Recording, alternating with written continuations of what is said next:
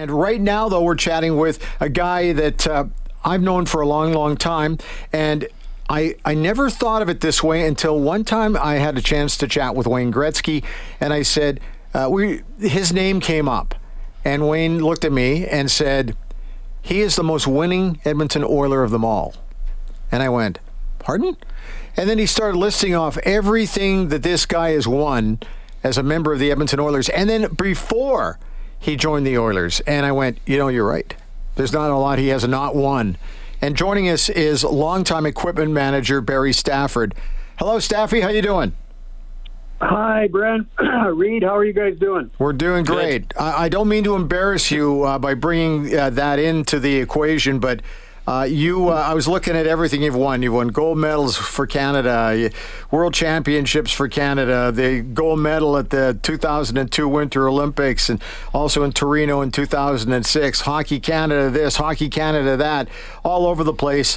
You have seen hockey at a different level. You've been in the room, and it's great. We'll talk a little bit about the Oilers in the room a little bit later on, but let's get right to the Hockey Fights Cancer 50/50. You're involved in this coming up this weekend. Tell everybody what's going on.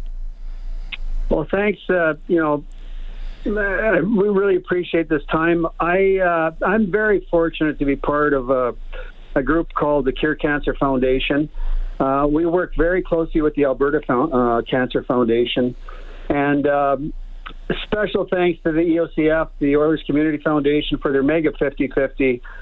We're very lucky to be included as one of the recipients for this Hockey Fights Cancer this November. And the game that the Alberta Cancer Foundation is recognizing for our group, which is for Dr. Michael Chu and his new immunotherapy program, excuse me, is the 25th and 26th, which is, I think the draw is going to be done on Sunday against Anaheim. Okay.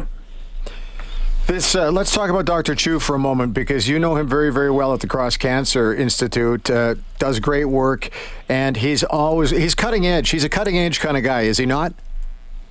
Well, you know what? Dr. Chu is known on a world stage. We're very lucky, all of us that live in Alberta, to have this little Cross Cancer Hospital, which it is known on the world stage. And Dr. Chu is the head of a new Alberta cellular therapy program, which includes all of Alberta, Edmonton and Calgary, of course. And he's the one that's bringing this immunotherapy program to light. It's called the Alberta Advantage, actually.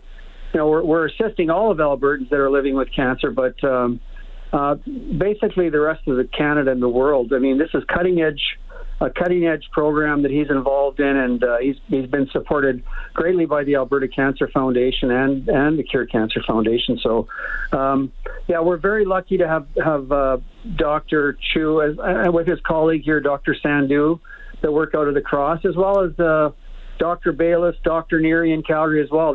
They make a great team. It's a great collaborative team. We're very, very fortunate. You use the term we, and you're right. We as a province are very lucky. We have the Cross in Edmonton, the Tom Baker, and soon to be the new Alberta Cancer Clinic down in Calgary. We're lucky. If you can't get looked at here, you can definitely get looked at there, and vice versa. We're very fortunate in that regard. Do you not agree?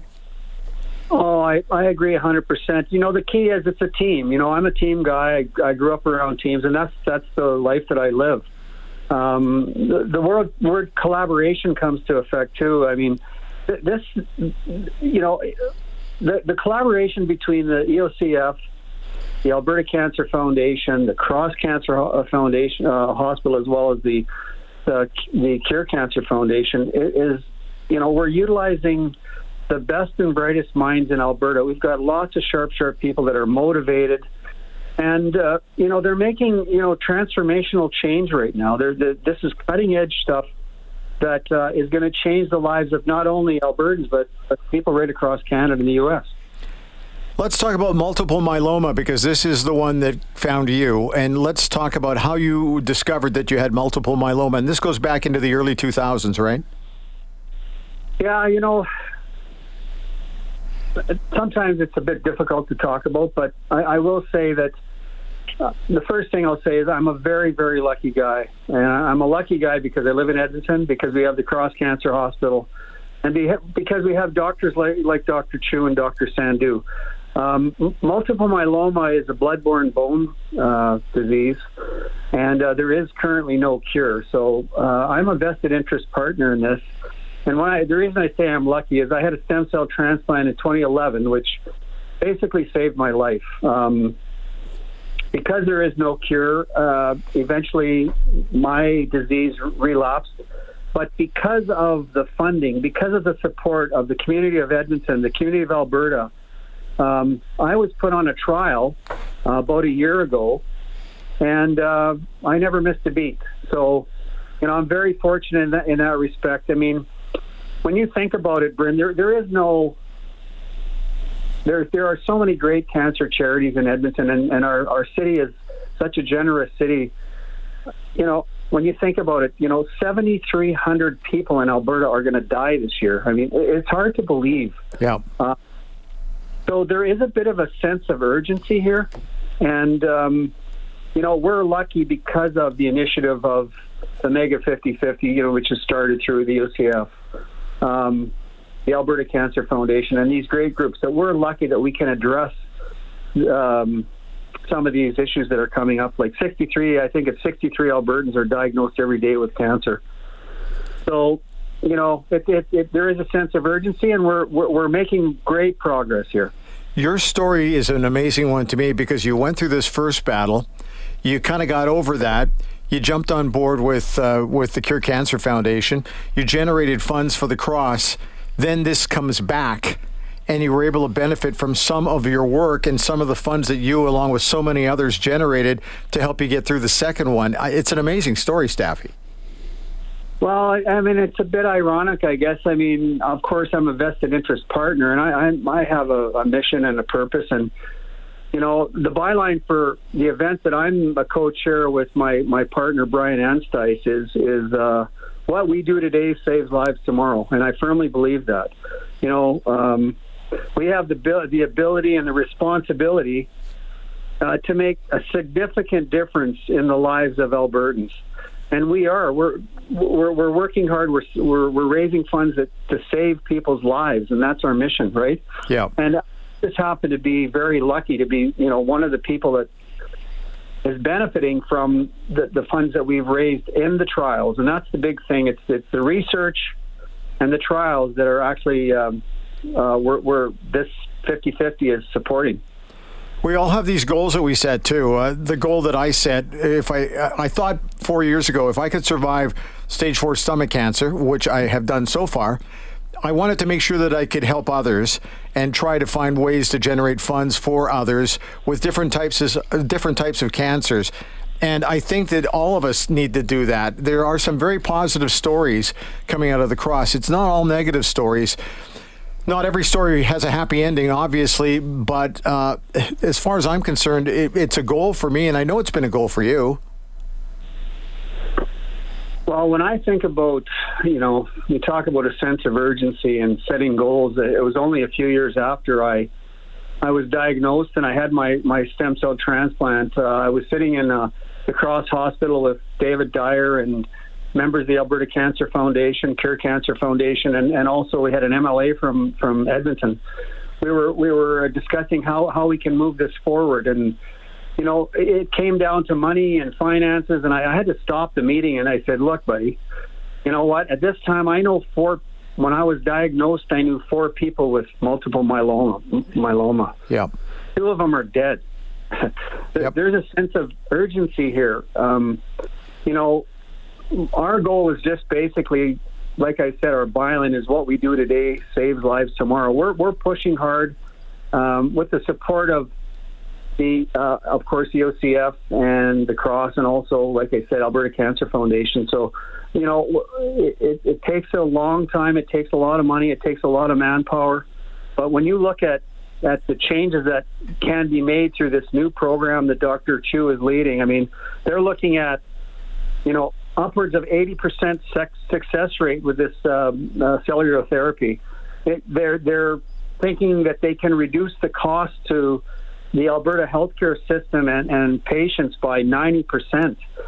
You know, and it's a slow process, but even if you can treat 12 patients a month versus one patient a month, you know, you extrapolate that to the amount of lives that you're going to save. Yeah, I mean, it's incredible what's happening, and you know, I'm very grateful for the support of all these groups that are really pushing hard to work towards this goal.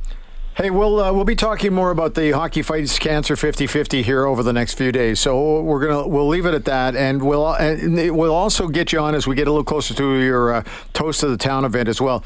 Can you hang on a little bit, because Reed's in here? We want to talk a little bit about what's going on with the hockey club. Can you hang on for a bit? Oh, I'd love to, yeah. Okay, no perfect. Problem. I'll tell you what, I'm going to put you on hold right now. It is 2:16. We'll come back with more with Barry Stafford. Reed's going to join us. We'll try to get to the inside of that locker room to figure out what's going on. You're listening to 630 CHED. Reed Wilkins joining us in studio because Barry Stafford, longtime equipment manager of the Edmonton Oilers in the heyday, and not all heyday. There was some downtime as well. For sure. So he's seen the good, he's seen the bad, and we're keeping him around here for a couple extra minutes because of everything that's going on with the hockey club. Staff, you got to ask you about this because I hear from fans and they say, well, these guys don't care. You've seen the inside of the room. You've seen behind the curtain. When the going gets tough, the room really becomes extremely focused. Would you not agree with that? Well, we have to remember, you know, these guys are proud guys. They're proud, competitive guys. I mean, they care about the team. They care about the city. And they want to win. You know, they want to win. They're doing the best that they can individually, to sort of get out of this thing. I mean, just think about it for a second. I mean, I was with the team 28 years. We were in the final 7 times, you know. Yeah. I mean, there's winning and there's misery, but as Mark Messier used to say, but there, you know, this is, you know, it's not if stuff's going to happen, it's when. And so right now the boys are they're pushing hard. Every one of them is doing what they can, and they're, you know, what they can control, and what they control is just continue to work hard. Right, they just have to take the responsibility to do it themselves. Each guy's got to really push hard, and it's funny, you know, that whenever the going used to get tough, the saying used to be, "Well, you got to do the simple things, right? You got to keep it simple. You got to, the simple things aren't easy.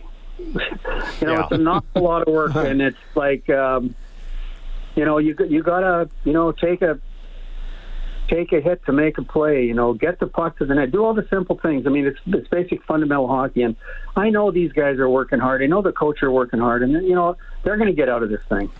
So, you know, my colleague Rob Brown has said over the years, when you lose, especially if you've lost more than you've won, there's no smiling on the bus, no smiling on the plane. Don't joke around too much. When a team's going through a tough stretch, is there sort of a pall over the team, and then how hard is it to remain upbeat when sort of that hockey culture is you're supposed to act like every loss is a huge blow to the family, you know? Well, I mean, it is a huge blow, but the fact of the matter is, you know, these guys got each other's backs. The only way they're going to get through this is to encourage, to stay positive, to work hard, and encourage their teammates. Like, enthusiasm is contagious, man. Like, put your nose down and go to work. Help the next guy out. I mean, they're going to be pushing hard. They don't want to be in this situation. Like I said, when we were winning with in the heydays, I mean, Glenn didn't really care what anybody did. Just keep winning. Just keep doing what you're doing. But when you're losing, it's a whole different story. It's no fun. And nobody wants to experience this. So they're going to do the best that they can to encourage each other, to have each other's backs, to work harder in practice, and to really work on the fundamentals, like, you know, simple things like getting, you know, I'm not a coach. I never played. I never coached a game. But I saw, you know, over 3,000 some games in the NHL. I mean, you know, it pays off. Getting pucks to the net, you know, doing the simple things. This is going to pay off for these guys. They are pros. I have a lot of faith in management, the executive, and of course the new coaching staff. They're going to pull this off. Hey, but you also have to have that one guy who can lighten the load a little bit. Bill Guerin was a classic example for me. You know, it's all serious after a game, but you want to have that one guy come in to try to take some of the pressure off and I guess make the guys laugh a little bit in the following day, because you've got to start fresh, right? Hey, Brent, whether you're a hockey player or whatever you do for a living, we need more fun in our lives. Yes. I mean, you know, what we used to say in the third, going into the third period, is 20 miles, 20 smiles, boys. Yeah. I mean, so my point is, yeah, we want to have some fun. The boys want to have some fun. They're going to do whatever they can to get through this thing. And, I mean, Dave Semenko, he was one of the funniest guys. You talk to any of the crew back in the dynasty when Dave was playing. That guy was one funny son of a gun. He could get away with so much stuff that nobody else could, because he had such a funny, dry sense of humor. And I will say that Paul Coffey, a good friend and now part of the coaching staff, he's the same way. You know, he's a funny guy. He's, of course, dedicated and he cares about the team, but he's a funny guy. And, you know, he'll keep those boys loose and he'll keep them going so that we can kind of get out of this thing. Barry, got a dash. Thanks for hanging around an extra segment here so we could kind of get your thoughts on what you think's going on inside that room. Appreciate it. We'll see you soon, okay? Well, good luck. What I'd like to say, November 25th, 26th, immunotherapy. If you're inclined, please purchase a ticket. And the Toast of the Town honoring Cal Nichols will be April the 20th. Beautiful. 2024. Cal's a great guy, too. Okay, Staffy, awesome. Thanks. Appreciate it. Thanks, guys. All right. Thanks, guys. Talk to you later. Barry Stafford, long-time great guy with the Edmonton Oilers Hockey Club.